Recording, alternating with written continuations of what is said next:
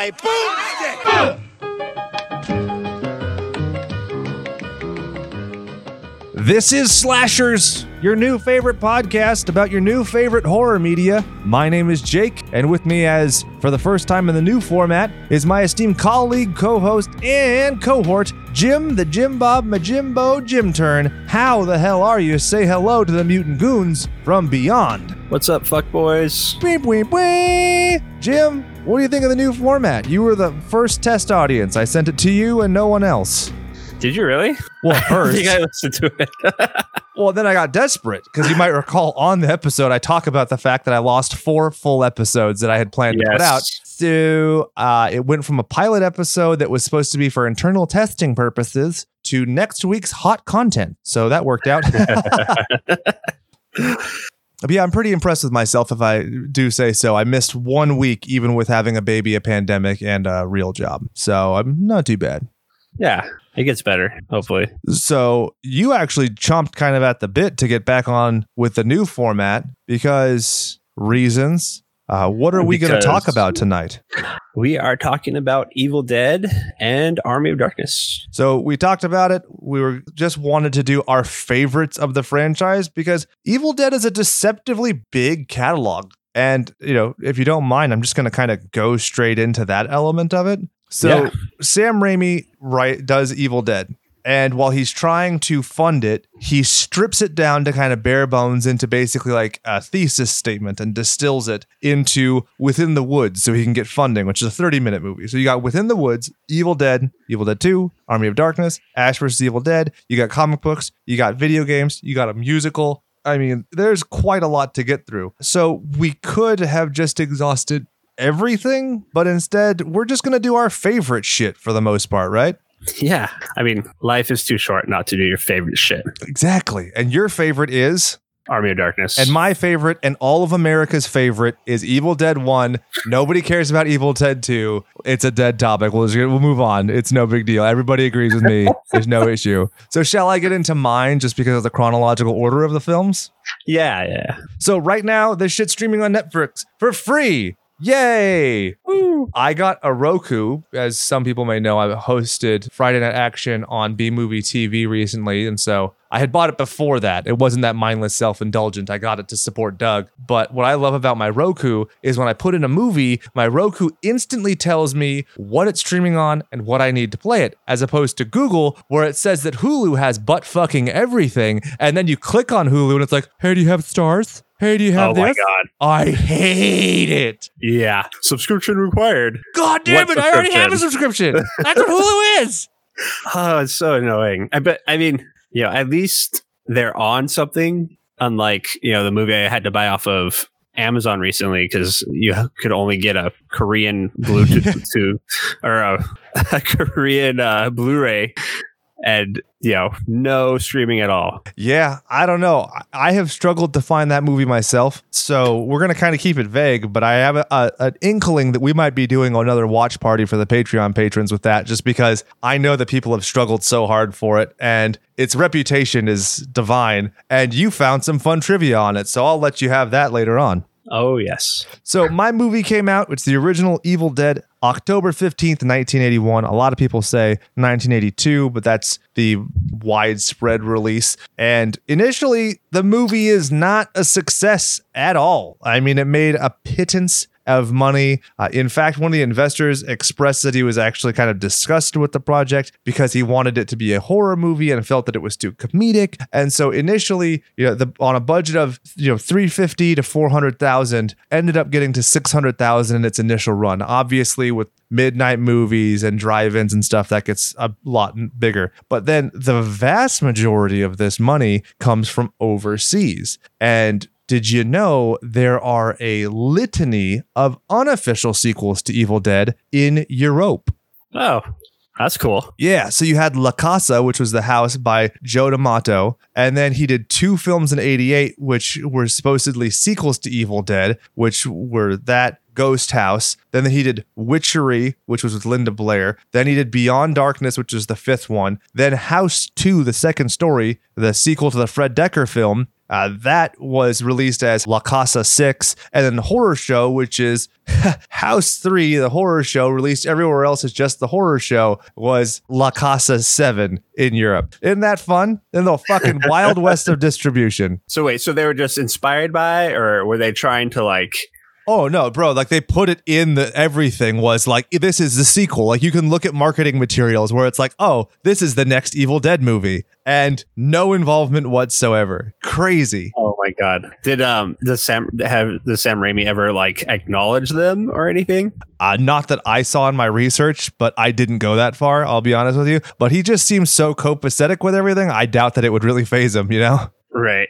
So, did you know? I mean, I'm sure you know. I'm not even going to insult your intelligence. You know, there were a bunch of Evil Dead video games. We had Hail to the King in 2001, A Fistful of Boomstick in 2003, uh, Regeneration 2005, and then Army of Darkness Defense in 2011. Did you know that there's a game that came out in 1984? No. Yep, it was produced by Palace Software and it was released on Commodore 64, BBC Micro, and the ZX Spectrum. And it looks like molten dog shit uh, from like a canine who had ingested Legos over a period of years. oh my god. Yeah. So again, a deceptively large franchise. So I'm really glad we just cut the bullshit and got to what is inarguably the best one. Like I said, Evil Dead, because we all agree. Yeah. so the original name was just going to be Book of the Dead, and one of the names that I really liked that I saw that was considered was Blood Flood. But no. Oh, yeah. That's terrible.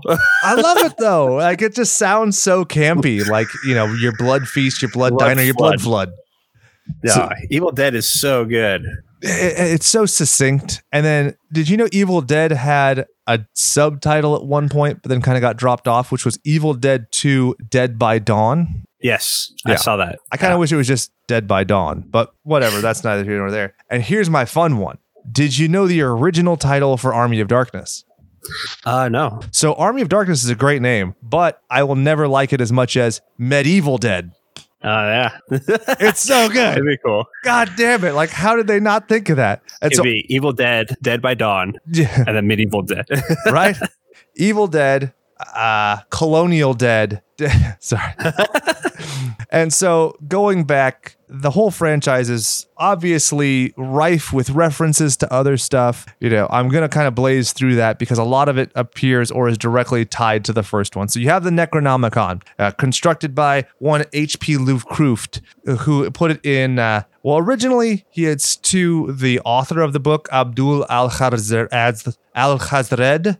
who writes the Necronomicon, and that's in the Nameless City, but then later it's in the Hound where the book itself is introduced. So neither here nor there. But if you have the ABCs of Cthulhu, like I do, because it's the first book I bought my new son, that is in it in two different ways. So that's cool. And so we can get into just some of the delightful little references. Now, in this movie, in the basement, there's a torn poster for The Hills Have Eyes. In response, Wes Craven put this film on in Nightmare on Elm Street. In response, in Evil Dead 2, there is Freddy's glove in the shack. And then you have the Necronomicon in Jason Goes to Hell, establishing that he's a Deadite. So there's lots of fun little Easter eggs throughout the kind of franchise. And it really just makes me happy that, like, I love, you know, like, uh, game recognizes game. That's what this little Right. thing is.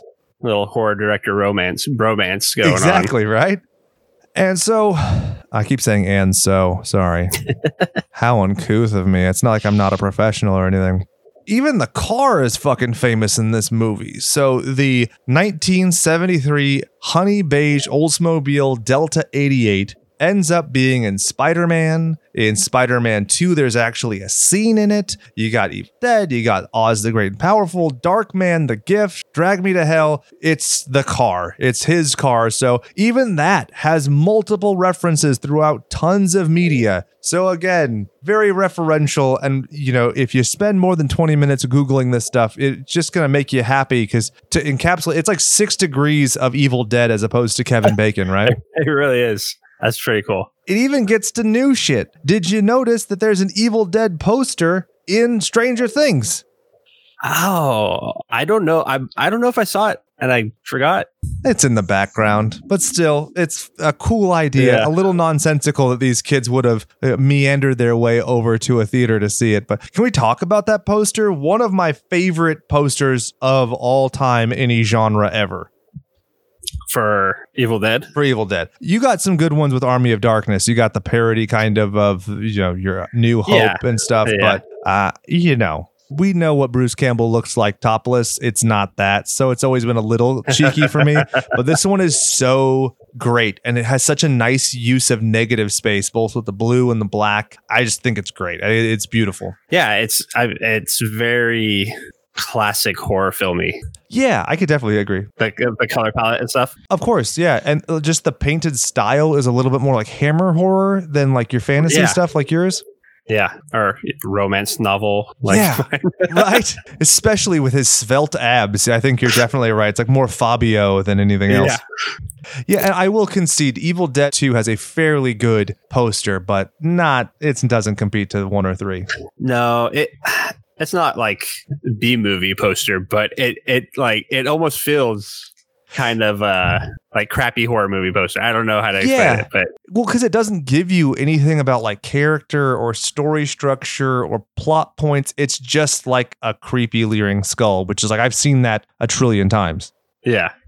And we can move on. Did you know that I just found this out? I was doing research like I do. Evil Dead, the remake, right? 2013. The characters' names are David, Eric, Mia, Olivia, and Natalie. Do you know what that spells? No. Demon. Isn't that fun? yeah. I really was like, oh, how quaint. I, it's one of those things where it's like, I'm sure it was deliberate, but I'm also like so relieved that they don't shove it down your throat of like, hey guys, we were gathered here because we're named spelled demon and blah blah, the old ones.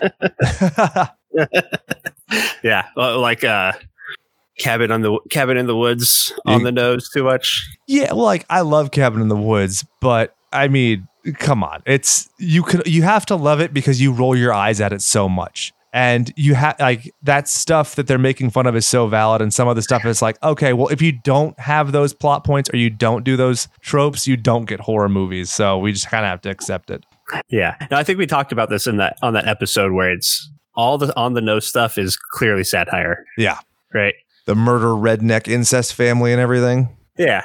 Yeah. So while they were filming, they actually had to stop like five separate times so that they could fundraise, which is crazy. These guys quit school so that they could get like odd jobs. And Campbell talked about some dude giving them his Vegas money because he used to go to Vegas and blow like a couple grand. And then he- gave it to them and it was a, a lot more. And so he just couldn't go to Vegas that year. So he was like, well, why not? Like, how bizarre.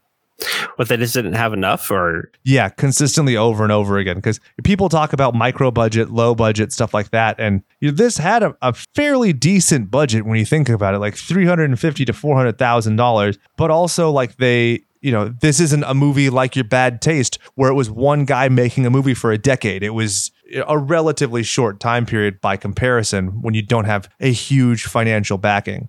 Okay. Yeah. And because of that, you know, you get some cost cutting measures, if you will. For instance, maybe using real ammunition in your shotgun or uh, using a real chainsaw next to an actress's throat because you can't afford a prop. Stuff like that, right?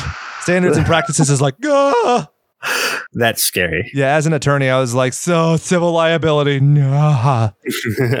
And also, you cheap out when it comes to stuff like contact lenses. Uh, don't know if you know this. The contacts that they use in this movie, uh, if you did not take them out after 15 minutes, your eyes would suffocate and you could go blind. oh, that's scary. I think that's a probably maybe not so much now, but like years ago, people would you know buy like those con like the the Oh, prop yeah. contact lenses and like not realizing that you're not supposed to leave them in, and you know they're gonna have a bad time. Dude, did you ever see that story where the person kept putting contact lenses in their eye and they like grew like a bacterial oh, colony? Yeah. Oh, my God. It was so Well, fucking like gross. I think it's pretty common with like elderly people that still use contacts and they'll put like just keep putting them in and forget to take them out or whatever. They sleep with it, they put another one in and it's like they have like 15 in like one eye or something. Like I don't even like can't even see, but they couldn't see that great anyway. Yeah, right. Oh, I So got a new really know. cataract. It's like, no, grandma, that's your 15th fucking contact lens. Oh no. Yeah, another cost cutting measure is the fake blood in the film. Uh, it was a mixture of Karo syrup, non dairy creamer, and red food coloring. And because of this noxious mixture, Bruce Campbell broke his shirt. And Jim, I see you looking at me. You're going, you, you didn't say tear. You didn't say split a seam. No, it was covered in fake blood. They put it next to a fire to dry. It solidified and it snapped when he put it back on. It's like getting wet and freezing cold. Right? Ah, so great. And I just imagine like being in the fucking woods of like, great, I can't run to Target or Kmart or wherever to get another shirt. So I just deal, man. Oh, And so, one of the most infamous scenes, we got to talk about it, is the tree rape scene. And everybody who knows me knows I really struggle with anything sexual assault related in my horror. Uh, this is not something I enjoy, but it's very reassuring that Sam Raimi even is not a fan of it. He specifically said, quote, it was unnecessarily gratuitous and a little too brutal. He went on to say, my goal was not to offend people. My judgment was just a little wrong at the time. So at least he knows that like, this is fucked. Like, ugh. Yeah.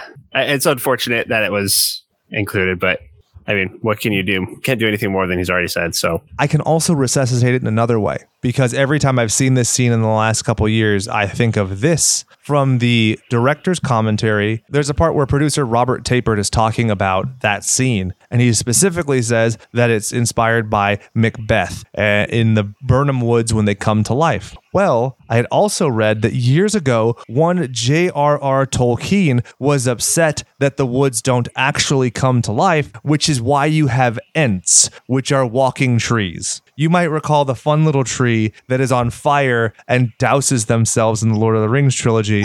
well, now you see a woman being raped by a tree. I see a tree man on fire dousing himself with the water from a waterfall.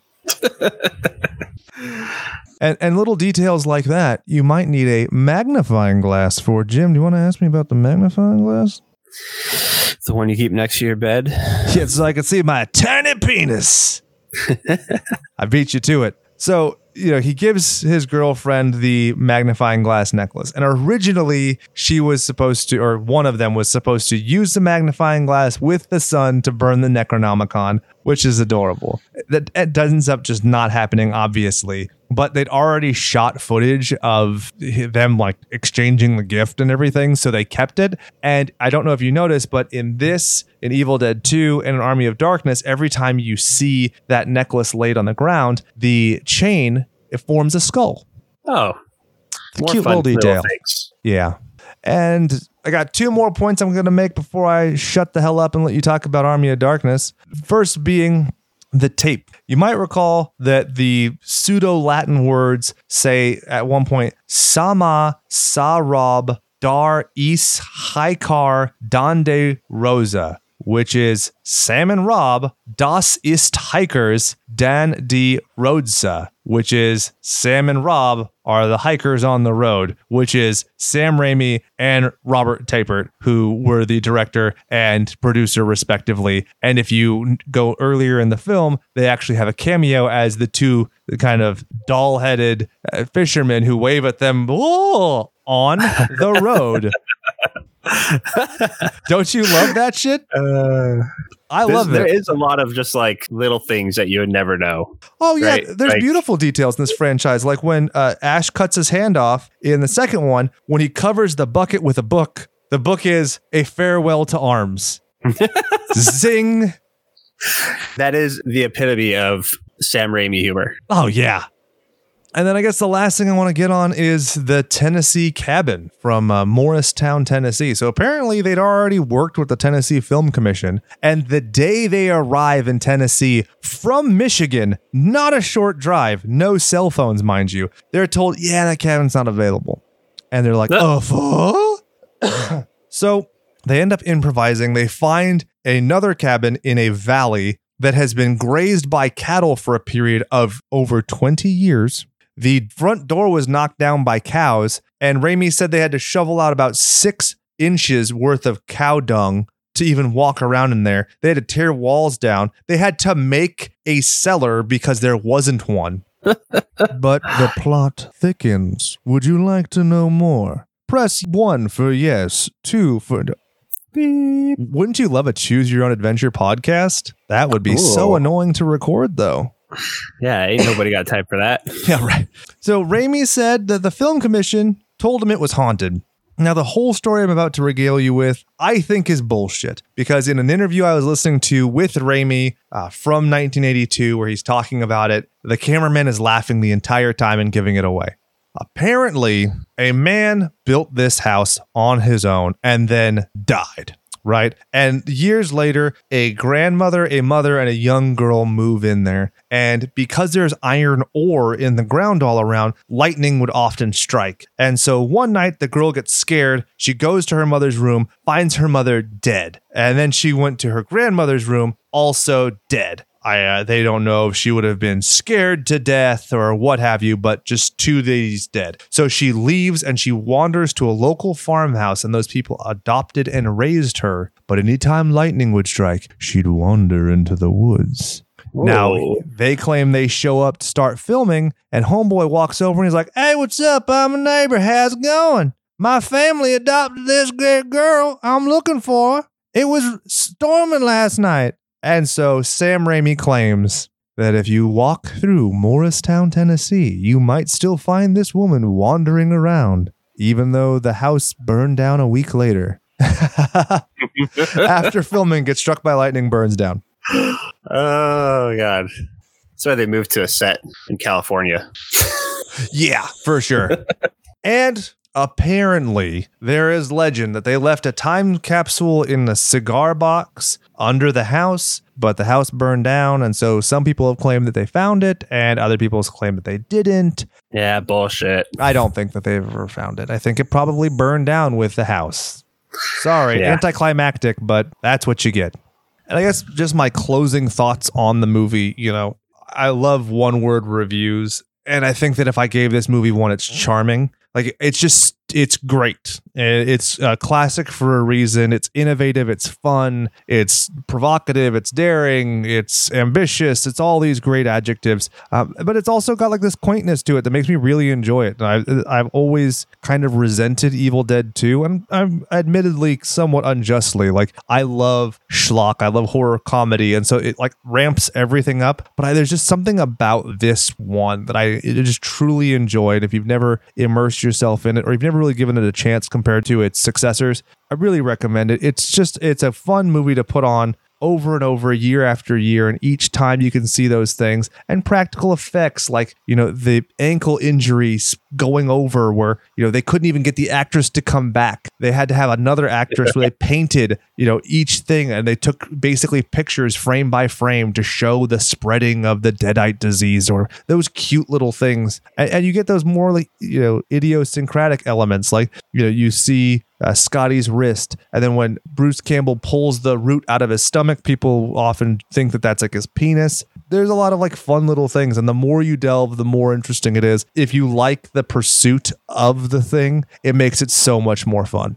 And now, Jim, tell us why everybody should just skip Evil Dead 2, which nobody likes because everybody likes the first one, and go straight to Army of Darkness, which you love.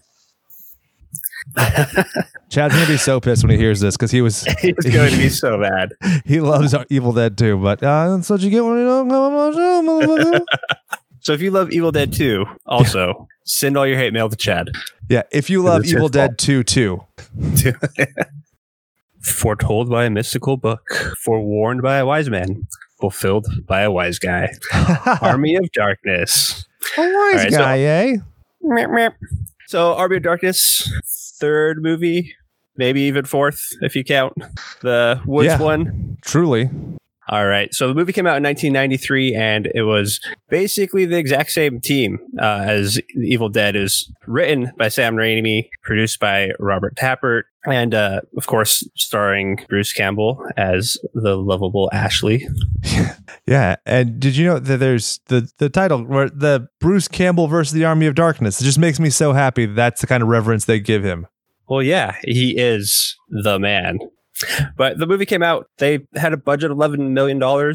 They first weekend didn't do that great. Yeah. Yeah, but eventually it went on to gross 21 million, both at home and internationally. So, I mean, at least it, it made back all its money and it could, it's considered a success, but it had, it had some weird competition Yeah.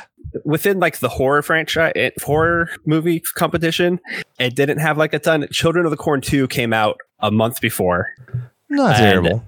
Yeah, but there's there's still like tons of movies in theater that weren't competing with it directly. Yeah. But they were they were still like Aladdin was still in theater. A Few Good Men was still in theater. Groundhog's Day came out the week before. That that one I think hurts the most because this being as comedic as it is, uh, especially a guy in Bill Murray who's coming from a franchise like Ghostbusters, which gets the goofy horror people, that's Right. tough. Yeah, so it might not have been like, what are we going to see? The third movie in a low budget horror franchise, or are we going to see Groundhog's Day? Or are we going to go see Aladdin for the 10th time? And even still, Aladdin- like people don't know Bruce Campbell all that well. Even with all the cameos he's done and all the movies he's been in and the TV shows he's done, he's still not Right. a household name like a Bill Murray I mean, or a Punxsutawney Phil, if you will. At this point, he was in what he had been in Xena. yeah, hot Right. dog as a as a gift from Robert oh, Tapert, yeah. Who was uh, did he make? Was that his show? Did he make that? Yeah. Oh, he co created it. Jesus, But he, I mean, he's co created and produced a million and one things. But it's a good segue because I want to talk about this guy please do. because he has done literally produced a million things. He's done Spartacus, he drag, Drag Me to Hell, 30 Days of Night, The Grudge, did all Hercule, all of Hercules. Of course, he did The Quick and the Dead, did Time Cop. But if you look at his most recent producing credits, Xena Warrior Princess porn parodies. Yes, yes, I'm so into this. Yes, please tell he- me. like at least five of them and with like legitimate high like big name porn stars too What? um no joke they're on pornhub Amazing. but yeah check him out on imdb it was probably the most shocking thing of all the crazy trivia that these movies have that stood out to me was this guy has a million things that he's done and the last things he did was big budget porn parodies But like of his own thing. Yeah So I don't know if you could call it a parody. Like you can't parodize yourself. Like it's just no. the new It's canonical Z- Xena Warrior Princess. Canonically, she's now in porn. yeah Wow. So makeup in this movie was done by Howard Berger. Berger literally done everything. Also, Awesome. I won't even go into what he's done. But uh, yeah. So the movie runs 81 minutes for the theatrical and 96 minutes for the director's cut. And I'm pretty sure the only version I've ever seen is the director's cut. Yeah. Because you would have been Um, six when the movie came out. So Oh, I probably didn't. not. I didn't see this until mid 20s, early Oh, early wow. mid 20s, early 20s actually. Wow. How? Chad. Uh, he'll Yeah. do it. Well, Chad was the reason I saw it. If that wasn't clear. Yeah. He, he wasn't the one wasn't holding, you back. back. No, I don't think Chad has ever held me back from anything. So, uh, like with Evil Dead, this movie has kind of a lot of crazy trivia to go with it. One of the funniest ones is uh, when he's being Ash is being hit with rocks when he's a pr- prisoner. To fuck with him, Sam Raimi, Raimi started hitting, throwing potatoes at him What? to yeah to get like a legit reaction, and that's that's what they went with. That's awesome. One of the perks of having your starring actor be your high school friend, right? right. Some other stuff is uh, Bruce Campbell got a he got a pretty bad gash on his face. I, I guess it wasn't terrible. Yes, he had like a pin on his cape, and it just they were doing something, and he he went across his face and cut him, Ugh. and they had to take him to a plastic surgeon because you know that the moneymaker, and um, the doctor couldn't find the injury. They had to point it out to him because of all of the special effects makeup that he was wearing. So this guy, you know, they they're not filming far from Beverly Hills, anyways. They Yeah, they were up, they were just, help. just up the free, up over the hill, anyways. They they filmed in um, uh, what is it called, Palo something Ranch, but um. Palos Uh, Altos? Pul- no, no, no. Verde? Polsa, Polsa Rosa Ranch there we go. And uh, We know California. We were, in Acton. yeah, Uh, we've only lived here our whole lives. yeah, right? But it's it's interesting this uh this studio. I guess you it's, it's a ranch, but they offer. If you just look it up, Plastic surgery? no. So it, it's a studio, but it, you look it up and it literally just looks like it has an old barn on it and the this person's website looks like if i was like looking at venues for like a wedding right like that's what this looks like it looks like a little desert town like if i wanted a little rustic wedding this is where i'd go but it's like it's a movie set and it's you know kind of deserty but this is where they filmed all the the castle scenes Gotcha. and, and stuff like that. And then, so basically, all the scenes were up here. I don't know where they shot the forest scenes, but I know inside of the pit they used a studio where they flooded it. Oh and- yeah. and shot inside there. You want to talk about some stuff with the pit? Yeah, there was um the pit scene was supposed to only have one monster. Yep. And at some point on set, somebody scared Sam Raimi with another the the the chick the, with her makeup. She, Yeah. she scared him. And what did they end up calling her? The pit bitch. and and he he was so like taken by it that he he's had to put her in there, That's awesome. Which is one of my favorite. The the like the karate, like the tumbling and the fight is is so ridiculous. Oh, yeah. and uh, I mean. It's just right up there with all of the all of the fighting, but it's that's one of the the funniest parts about it. Well, just the inclusion is the- awesome because it's like, you know, in the video game where you beat the boss and then they join you as a playable character or whatever, like your Pokemans or something, like he got her and put her in. Right. Did you know that the uh, special effects supervisor, William Mesa, worked with Raimi on the storyboarding sequence for the pit? And they took over two dozen storyboards from the 1948 Joan of Arc film. oh, That film stars Ingrid Bergman, which I didn't know off the top of my head, but I did research, so I get partial credit. but yeah, it's, uh, how just like bizarre. Like, it- what one of the things I found really interesting about that is like what's stopping people from doing that more often? Because I, I very often I can catch like visual cues and homage to stuff like Exorcist, but like full action sequences, I don't know that I ever really capture. So I'm really surprised that doesn't happen with more frequency. you know, I'm really bad at catching things like that. I mean, you know, like certain thing like Freddy Krueger's hand or whatever, like that's one thing. Yeah. But like I am not well, one, I'm not nearly schooled enough in movies to recognize stuff like that. But just like for like have that perception to like realize something like that. Yeah. Oh man, that's just like way, way over my head. Yeah, I've- it's one of those things where I've always looked for it, and to me, I have like the antithetical problem where I miss out on story elements because I'm like, oh, what's this? What's that? Oh, can I see the tube where the blood's pumping through? Like, and I kind of remove myself from the narrative. Mm. Going back to like the storyboard stuff, Sure. that's got to be common. Yeah. right? Like uh, talking about derivative and inspired by uh, things. I mean, who probably doesn't do it? Like, Yeah. Right.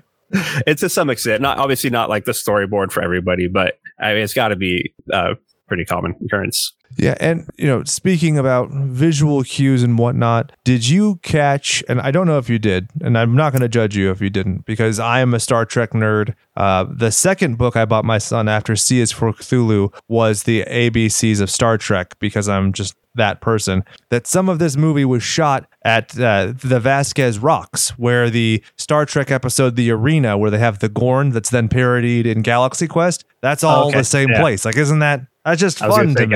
Quest. no, that is cool. So speaking of like little Easter eggs, there Sure. was uh in in the trunk of his his car there's a uh, copy of Dark Horse Presents Fifth Anniversary Special. Yeah. So, you know, that was the first episode of Frank Miller's Sin City. Sin City. But yeah, so it was like a chronicle, right? Or like just a bunch of different, Yeah, of course. not chronicle, but it's Anthology. a bunch of, it's a anthology. It's a bunch of different comics in there So. Little vignettes, if you will. Did you also catch there's a Fangoria magazine back in that some bitch? Yes, there is. The actress for Sheila almost quit acting because of this movie. She just had like a, a really bad time. The the scenes were really rough to shoot. She was filming at night. Uh, all the prosthetics were fucking with her. Uh, so she literally almost quit acting. Uh, she later on said that she got over it over the years, and, and she ended up she got so much good like positive feedback from fans that that you know it helped her kind of get over it. That's awesome. Because nowadays fans are usually so toxic that people like quit Twitter and shit. Oh my goodness. People are just assholes. It's, it's Bing, bing, bing. Hot take from Jim, and he's entirely correct, gang. Let me derail you. I already talked about video games. Did you know this one has a tabletop game? No, like D and D tabletop or like Mhm. miniatures tabletop. More like a D&D kind of. No like click thing or having to collect them all or whatever. So, just saying, if you guys want us to do an episode where we play and Jake talks a bunch of mad shit, we could do it. I'll do accent work. My old DM loved my accent work. Uh yeah, he's reached out to me a couple times. He's like, "Hey, want to do uh, D and D? We're always willing to have you." I'm like, "Yeah, no, I would literally die if I had another hobby at this point." Is it even? Can you even find this anywhere? Uh, yeah, actually, I have a what's like a uh, kind of Netflix for audiobooks and everything called Scribd. And if you actually go on there in everything, you can click it, and boom, it's the full PDF of it, 242 pages. So, Oh wow! little light, easy breezy reading for you there, Jimbo. There's actually a uh, board game for it too. I'm down. Let's do both. It looks. I don't know. Board Game Geek is deceptive. Mm-hmm. Corporate shills. Yeah, just take me to where I could buy it. Yeah, fucking bought and No. paid for. So we all know that Evil Dead 1 is the best one and blah blah, but why is Army of Darkness a good second pick? Like what do you love about this movie? My favorite thing about this is the depth of the schlock. Yeah. because it it just it's so mind blowingly ridiculous. My wife hates it because of that, but Yeah. it's like it's right up my alley for it. And then I have a you know soft spot for medieval stuff. So Oh, yeah. I vividly remember me coming over to your old apartment and you playing some game where you were like it was like a like a Call of Duty, but you all played as knights. And it looked like the most butt fucking boring thing I'd ever seen. And you were fucking Twitter pated about it. You're like, oh look, I just swing this sword, and you were on some like wooden structure, and the sword was like clipping through shit. I'm like, this looks awful, but you were just fucking queefing over uh, how much you loved it. I, it was very adorable. First of all, uh, fuck you. Second of all, I think you're talking about Mountain Blade. Third of all, fuck you again. well, I think you just proved my point with Mountain Blade, which sounds like, you know, if Mountain Dew released a razor for your face. Mount, no, Mount and Blade. Oh, Horse and sword. I get you. I, I see. Here's the thing: if you've dated enough goth chicks as I have, Mount and Blade means something different. Hey yo, Man, woman, person, camera, TV. Just saying. Big Bro Bob. Oh god Uh, damn it! So okay, so anyways, I like the outside of the story elements, the like the quests to to the unlikely hero type of type of thing. Like Oh yeah, it's kind of funny because it, it's kind of that same thing, but he's like so ridiculously macho, tries to be macho, but it, it's fun for like a specific scene that I stands out to me as like just kills me is the um the like Gulliver's travel inside the yes, with, with his like the little people so uh, good. uh, little him like that to me is is the funniest thing in this movie What I like about the movie is it's like a mosaic in the sense that it's a bunch of little pieces that come together to be its own cohesive thing. You know, it like you said, it's very referential in story beats and elements and stuff. You know, whenever I see Ted Raimi on the screen and he's playing these different characters, it reminds me of movies like Jumanji, where you have the character playing the other Yes. character, or fucking Wizard of Oz, you have the character playing another character, um, and and it's so enthralling. And then you have these things like these familiar story structures, like you're saying, that are just done in this like fun and innovative way. And when you have that juxtaposition with gory ultra violence, it's I don't know, I, I'm a huge fan. Yeah so it, you know it's got it does it hits on like every little thing you know? I'm not like a super huge horror gore person but it does it enough in this that it got you know it makes me interested. But yeah the the mosaic of everything is real nice. And then my wife hates it again but i love his one one his lines like Yeah. Which get frequently said around here It reminds me of there's an improv game called Last Action Line where it's basically you parodying like the Arnold Schwarzenegger, like let off some steam, Bennett, and you basically kill the last person who did a joke, and they'll, you know, the host will be like, ah, can I get a suggestion from the audience? And they'll be like a pencil, and then you go up and you like stab the person with the pencil, and you say, you know, get the lead out and stuff like that. And so movies like this are always fun because in my in the back of my brain, I'm like trying to one up the movie and think if I can come up with a better line. But even if I come up with a better line, I don't know that you get better delivery than with Bruce Campbell because he's just he is the quintessence of schlock, and I love him. Yeah. And also, speaking of him, do you want to talk about how he's like Mr. Sparkle from The Simpsons in Japan?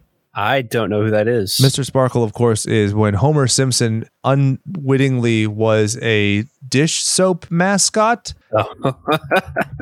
That's the one where when they're flying to Japan, Bart has his Game Boy out, and she's like, "Oh, you have to turn your electronics off." And so he turns it off, and the plane starts to crash, and she's like, "Turn it back on! Turn it back on!" oh, I so I know. Okay, I, I recognize the um with like the big doe eyes and Mrs. Sparkle, Mrs. Sparkle. Oh, it's so good. So yeah, so the Japan thing. So in Japan, the movie was titled Captain Supermarket. I love it. I love it so much. It makes me realize that there's been a gaping hole uh, aside from my butt, but in my chest, where there was a, a ironclad superhero with a shopping cart emblazoned on his breastages. What does it evoke from you instantaneously? I yeah I I um I just imagine like a uh I I don't want to not manga but like definitely you know in um Dragon Ball like the weird filler episodes. I love them. Like, I, all I want to see is Goku and Piccolo learning to drive for fuck's sake, or when they play baseball. Oh my god, that's my favorite shit. It just it reminds me of something like that, like a cutesy little character like Captain Supermarket. I don't know. Dude, I'm so into that idea. Oh man. Yeah, you, you knew exactly how to set off my brain because I'm actually I'm fucking watching through GT for the first time uh, right now because I've blazed through Dragon Ball Z Kai, Dragon Ball Super, and now I'm on this, and uh, I'm I'm loving it, man. I love just stupid shit. And uh, the more ridiculous, the better. Like I said, there's a bunch of gods playing baseball in Dragon Ball Super, which is just delightful. Yeah, but going off the, the supermarket thing, so S Mart's actually a real store. Yeah, Mexico. shop S Smart. So you're shopping smart, right? Yeah, I, I don't know. I don't know what what it means, but hey, Mexico has S Smart. Uh, is it spelled E S Smart? no. Perhaps I should phrase it this way: upside down question mark S S Smart question mark. Ah.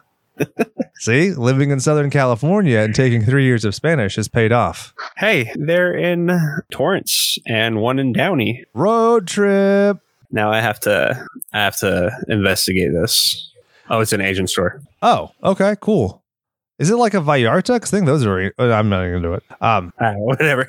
yeah. So I'm going to steal your show and I'm going to talk about comic books because I do that. You remember when I belabored the point of Marvel Zombies twice in two episodes yes. nobody downloaded? Yeah. Yeah. Those downloads are still regretful. But anyway, the Ash versus the Army of Darkness uh, series uh, I really wanted to touch on the homage covers that they did. So, uh, one of them, they did an homage to Superman 15 from 1993, where it's literally the death of Superman. They did one that was a reference to the first issue of Spawn, uh, X Men Annual Number One, which is very important in your history of comics they had the Amazing Spider-Man 316 with Venom, and then finally X-Men 1 from 1991. Each of those, uh, just Google it. I mean, honestly, fucking pause the show, do the thing where you click the button, you rewind five seconds, put in each of those, or you could just put in Ash Army of Darkness homage covers, and it's delightful. And I think it's great because it's such the like quintessence of the film being that mosaic is even the you know resultant work after the fact had that same kind of gumption, if you will. The art on these is kind of interesting. And there's there's tons more because they did like the Death to Army of Darkness, and that had Amazing Spider-Man, Dark Knight Returns, more X-Men, more Spider-Man, Justice League. Uh, so like it, this is not something that where it's a microcosm. Like that was part of the theme of those comics, which makes me super happy. Nice. There's um, was it from Dynamite? Right? The, yep. Is that the one that we're talking about? There. Some of these are funny. They look like a, a sitcom or something. Exactly. and the art style. I mean, it's not necessarily going to blow your mind, but if you're going to put it No, on a shelf, uh, this is the kind of stuff that you want to put on shelves. And I know that our listeners are the type of people to put horror shit on their shelves. So, which reminds me, I need to start ordering more slashers merch. So let us know what kind you want at slashersmod at gmail.com. The Marvel one with um with Wolverine with his eye drooping down. Is that Yeah. a, have you seen that one? That one's dope. Yeah. And they even crossed over with Marvel Zombies and Ar- Army of Darkness, which is awesome. Oh yeah. Yeah. Yeah, so on the the referential thing, in this movie, Ash is told to recite the words "Klaatu Barada Inicto" uh, to cor- close the portal that uh, the Necronomicon opened. Uh, but it's also the same, or it's almost the same phrase that was used in "The Day the Earth Stood Still." I believe it was "Klaatu Barada Nikto." Ah. But yeah, so in the day the Earth stood still, uh, it was to disable the robot Gort. and that's pretty badass. I mean, so just thinking about film, I, do you think that there needs to be another film installment of the Bruce Campbell Ash? They've already said it's not going to happen, but does your soul yearn for more? Because I know that there are people who love and hate the Ash versus the Evil Dead on uh, what channel was that? Starz. Starz. Yeah, the one I hate because of Hulu. Fuck Starz. Uh, but it's okay because I can find it other ways. Hey, hey. But uh, do you think that there needs to be a like a proper Campbellian send off, or are you cool with them just kind of continuing the franchise and doing whatever the fuck they want to do because it's their own thing? I'd rather them do whatever they want to do. Like I love Bruce Campbell, but there's three movies of him doing the same thing plus a TV show. So it's like I don't, I I'm not going to say it's played out because that's kind of a shitty thing to say.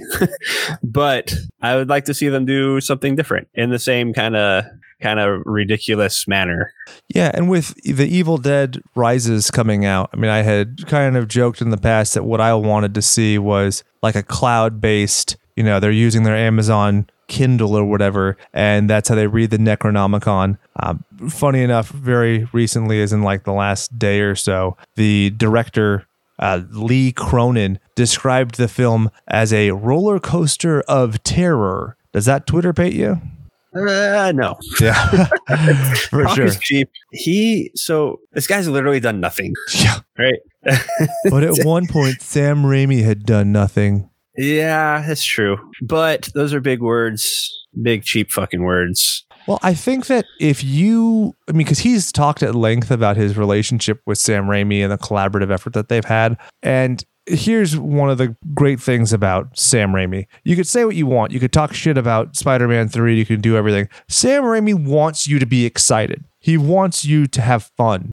That's the bottom line every time. And he talked about where if you're boring your audience, he said, quote, that is criminal. And I think that if you can do it with a pace and an action, and even if it's not good, so long as it's moving, so long as it's fun and dynamic, people will love it. And so I think that there's potential there. And it just seems so bizarre to me. Like you said, they would pick somebody so green. Uh, yeah, but he also comes from a short filmmaking background, which is exactly what Sam Raimi was doing. I mean, he didn't just do true. Into the Woods. He did movies like, uh, was it In Murder or It's It's Murder and other ones where he did feature length films in high school. So I could see that kind of being a determinative factor in who they picked.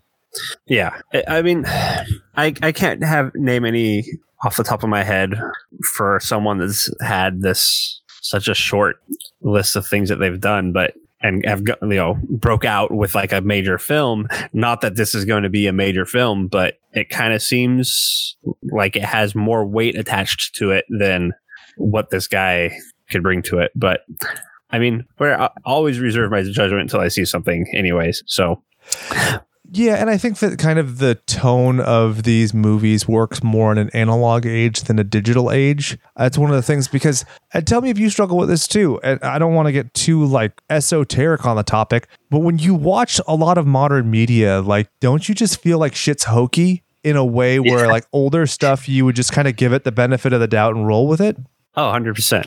Like I roll my eyes at parody stuff all the time, or even original content. Where I'm like, oh, fucking get over it. Like, of course that's what's gonna happen. That's your ABC structure or whatever. And but I'll watch the same old movie like 50 times, and you know it's a weird thing where even if I'm watching an old movie I haven't seen before, I feel like I give it more credit than modern films. Yeah, I, I, I feel the same way. Like it's I don't know how to put my finger on how I feel about us newer things. Yeah. um, but yeah, like I mean, you, you know what you said makes a lot of sense for it though. I do that from time to time. It's not all just talking about fist fucking and buttholes and the fist fucking of the aforementioned buttholes. yeah, you have your moments outside of raw dogging. Yeah. yeah, that's a problem I'm working on with my therapist. Thanks very much. but let's say you were given carte blanche authority to do whatever you want with an Evil Dead sequel and it, unlimited budget, unlimited everything. Is there where would you like to see the franchise go? Is, do you need an Evil Dead in space? Do you need one set in the distant future? What would excite you to see compared to the other body of work that we have already seen? Oh, I don't know. If they were to do like the whole go back in time thing and just make it like a different time, a different place each movie type Yeah. of thing. I mean, if you can come up with something, some sort of hook to make it, you know, some some sort of catch to make it funny. I I don't know. I feel like that could have worked like years ago, Yeah. you know?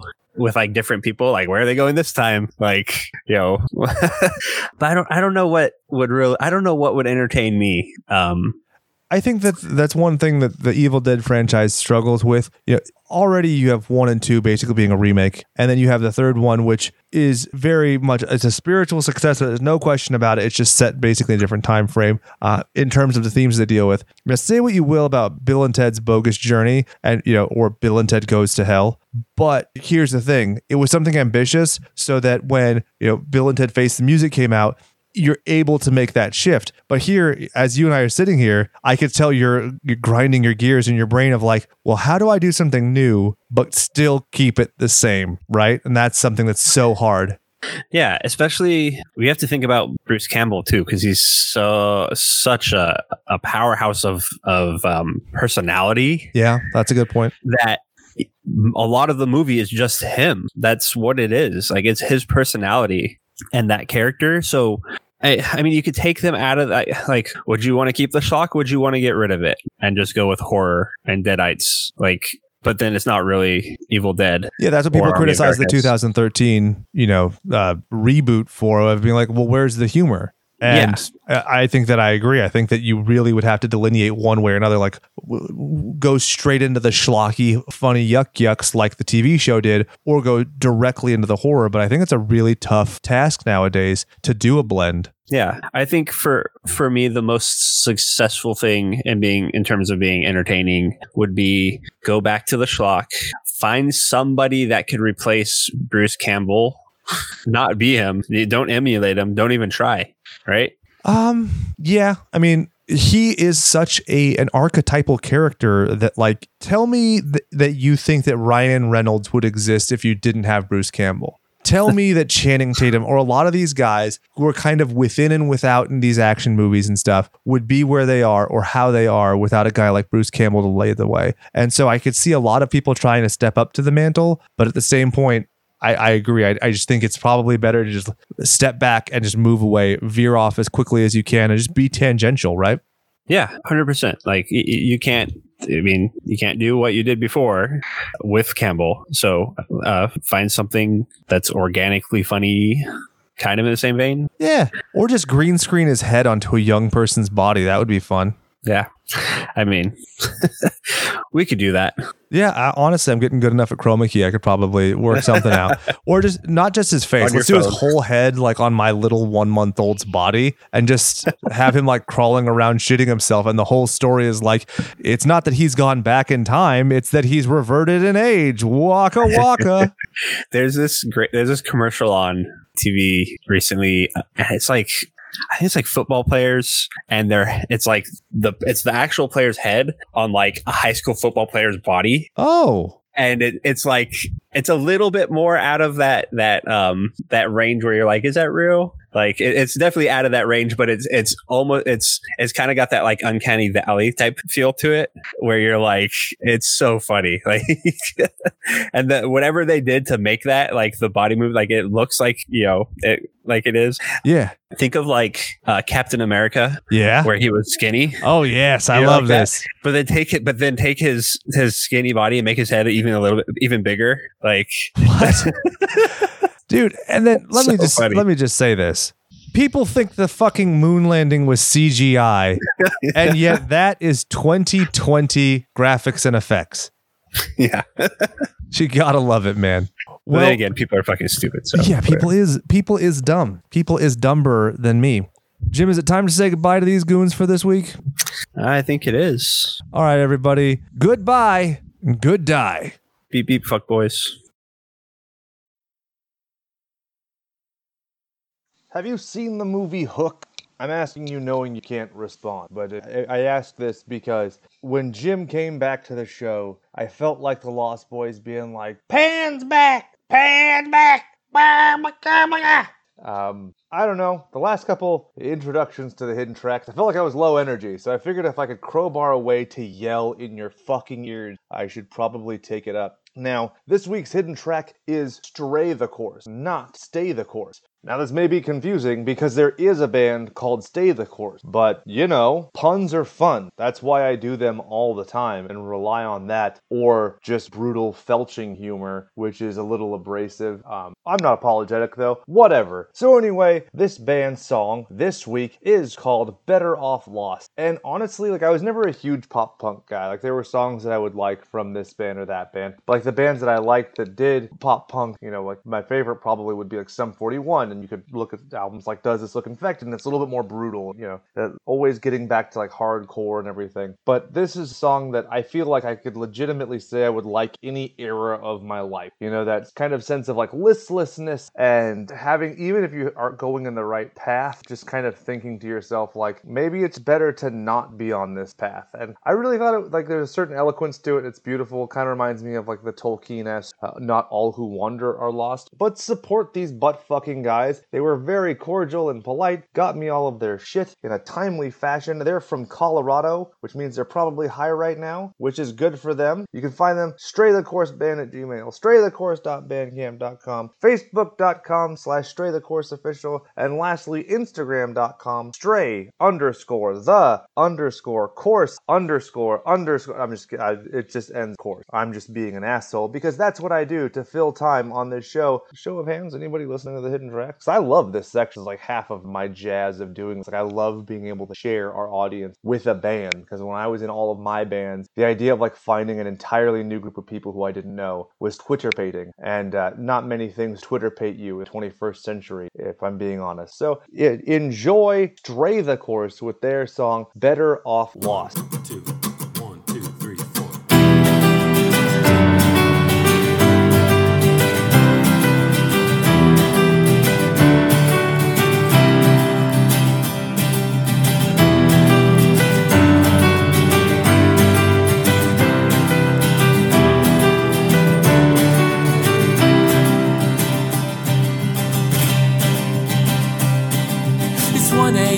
my mind's awake, but my eyelids wanna fall.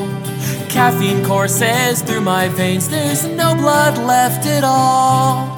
Pray for the release of sleep to put my mind at ease. Bad thoughts turn inside my head like a ship on stormy seas. And when I'm on the road to success, I'll crash through a guardrail.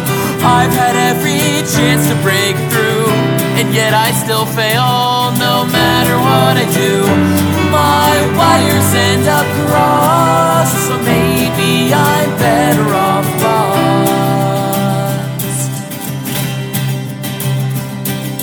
make the same exact mistakes, exactly the same way. Trapped inside the same old loop, just like it's Groundhog Day. Someday I might right the ship and point my compass north.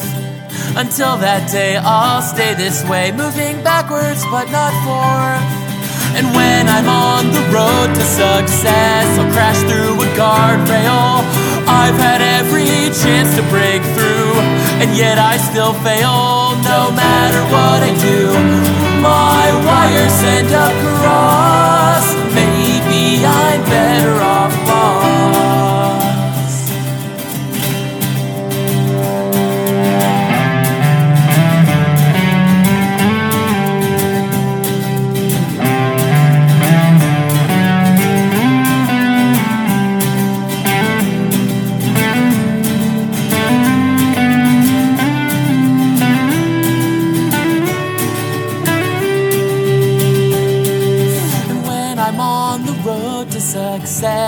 success, through a guardrail.